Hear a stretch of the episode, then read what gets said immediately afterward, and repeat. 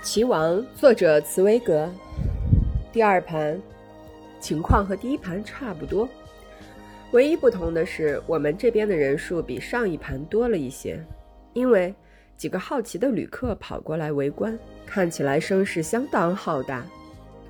麦肯纳两眼紧紧盯着棋盘，仿佛想用他求胜的意志力去感化那些棋子，叫他们一定要赢似的。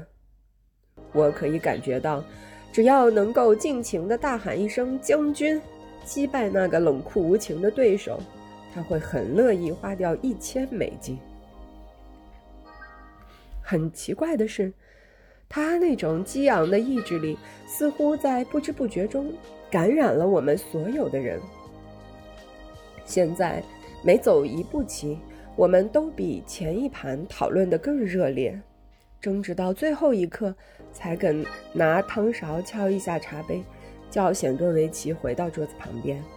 后来，我们终于走到了第十七步。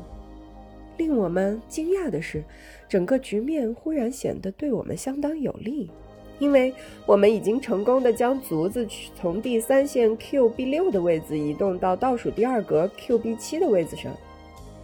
现在我们只要再把它推到 Q B 八的位置，他就会变成第二个王后。不过，这种局面显然太过有有利，反而让我们很不放心。大家都有点怀疑，这个看似有利的局面很可能是显多维奇故意设下的陷阱，因为他预见棋局的能力比我们强多了。然而，尽管我们拼命的讨论研究，还是看不出他葫芦里卖的是什么药。最后，规定的时间快到了，我们只好下定决心走一步险棋。当时，麦肯纳已经把卒子拿起来了，准备放在最后一个方格里。忽然，他觉得有人迅速抓住他的手臂，用一种很激动的语气悄悄地对他说：“老天，千万别走这步棋！”我们都不由自主地转过头去。我们后面站着一个年纪大约四五十岁的男人，他的脸瘦瘦尖尖的，看起来有点苍白。我一下子就认出这张像石灰一样苍白的脸。先前在甲板上散步的时候，我就注意到他了。几分钟之前，我们正全神贯注地讨论下一步棋该怎么走。他可能就是那个时候走到我们这一群人里面，发现我们所有人都看着他。他立刻继续说：“如果你现在把那个卒子变成王后，他会立刻把主教移到 Q B 八的位置，吃掉你们的王后。接下来你们一定会用骑士吃掉他的主教。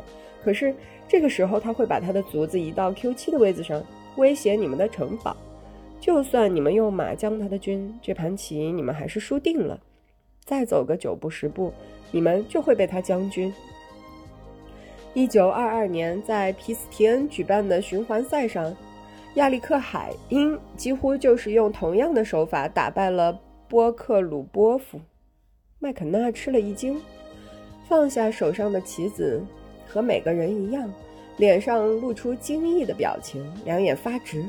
盯着这个从天而降的守护天使，这个人在十步之前就能够预见一盘棋的结局，想必是第一流的高手，说不定和显多维奇一样，正准备去参加比赛，争夺棋王的宝座。在这个生死交关的时刻，他突然现身加入战局，简直就像上帝显现神迹一样。第一个清醒过来的人是麦肯纳，那你说该怎么走呢？他很激动地压低了声音问：“先别忙着进攻，目前你们最好先防卫。首先，把国王从危险的地区撤出来，从 KKT 一移到 KR 二。接下来，你们的对手大概会转从侧面进攻，不过你们可以把城堡从 QB 一移到 QB 五。这样一来，他又要多走两步棋，而且会失去一颗卒子。结果。”他就会失去整盘棋的优势，最后这盘棋会变成卒子对卒子的局面。只要你们防卫得当，就可以和对手打成和局。对你们来说，这已经是最理想的结局了。